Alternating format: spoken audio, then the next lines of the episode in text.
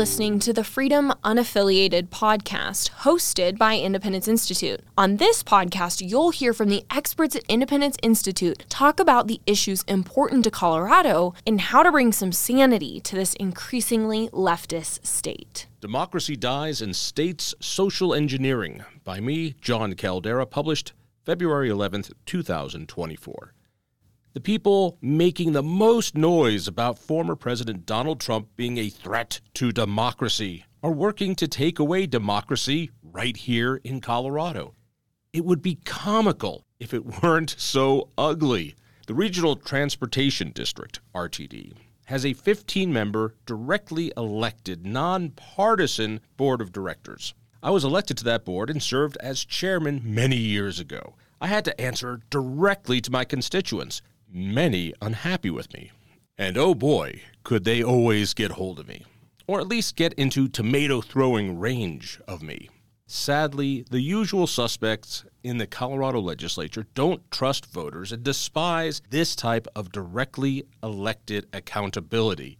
They would much rather have a centrally controlled, prearranged board of directors to do their bidding without all that pesky interference from those constituents who pay for it all.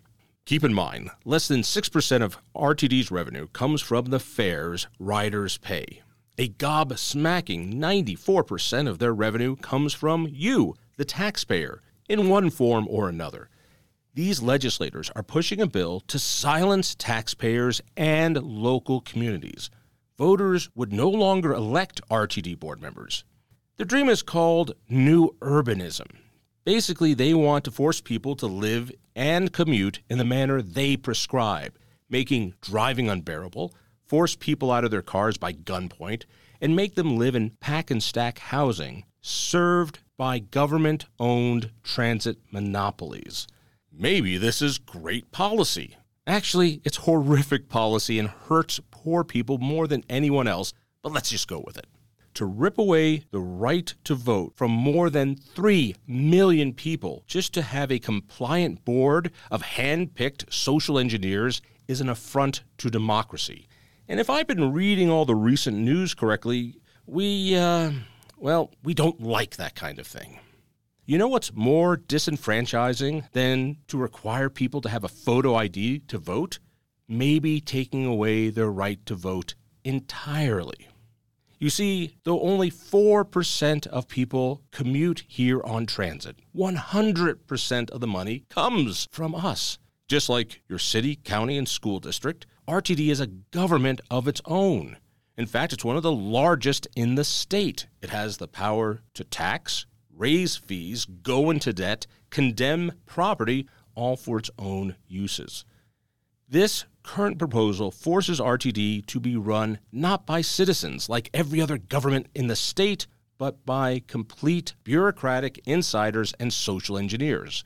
They include a position for the head of the Department of Transportation and positions for people from DRCOG, that mysterious pseudo government of planners responsible for our current transportation debacle.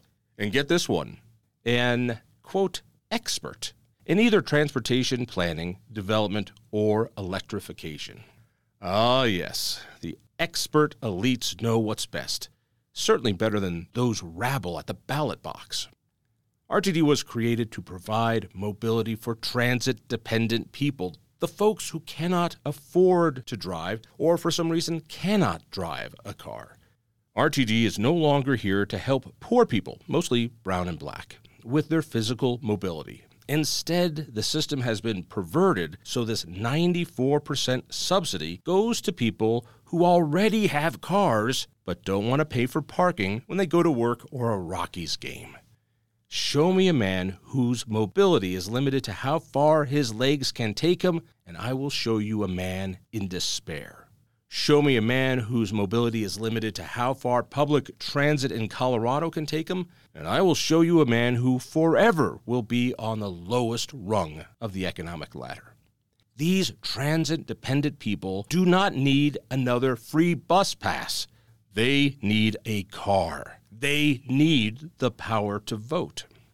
These are the people who will be disenfranchised should direct elections be killed by the Democratic Socialists in the legislature, despite a token requirement that the governor appoint a person to represent disadvantaged populations.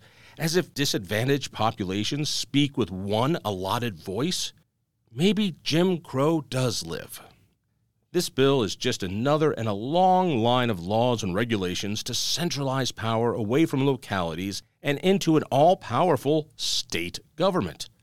Local control is becoming a thing of the past in Colorado, along with your right to vote. Thank you for listening to this episode of the Freedom Unaffiliated podcast. If you've enjoyed this podcast, please give it a like and consider sharing it with a friend. Be sure to subscribe to this podcast so you can catch our newest episodes. For more content from Independence Institute, go to thinkfreedom.org. Thanks for listening.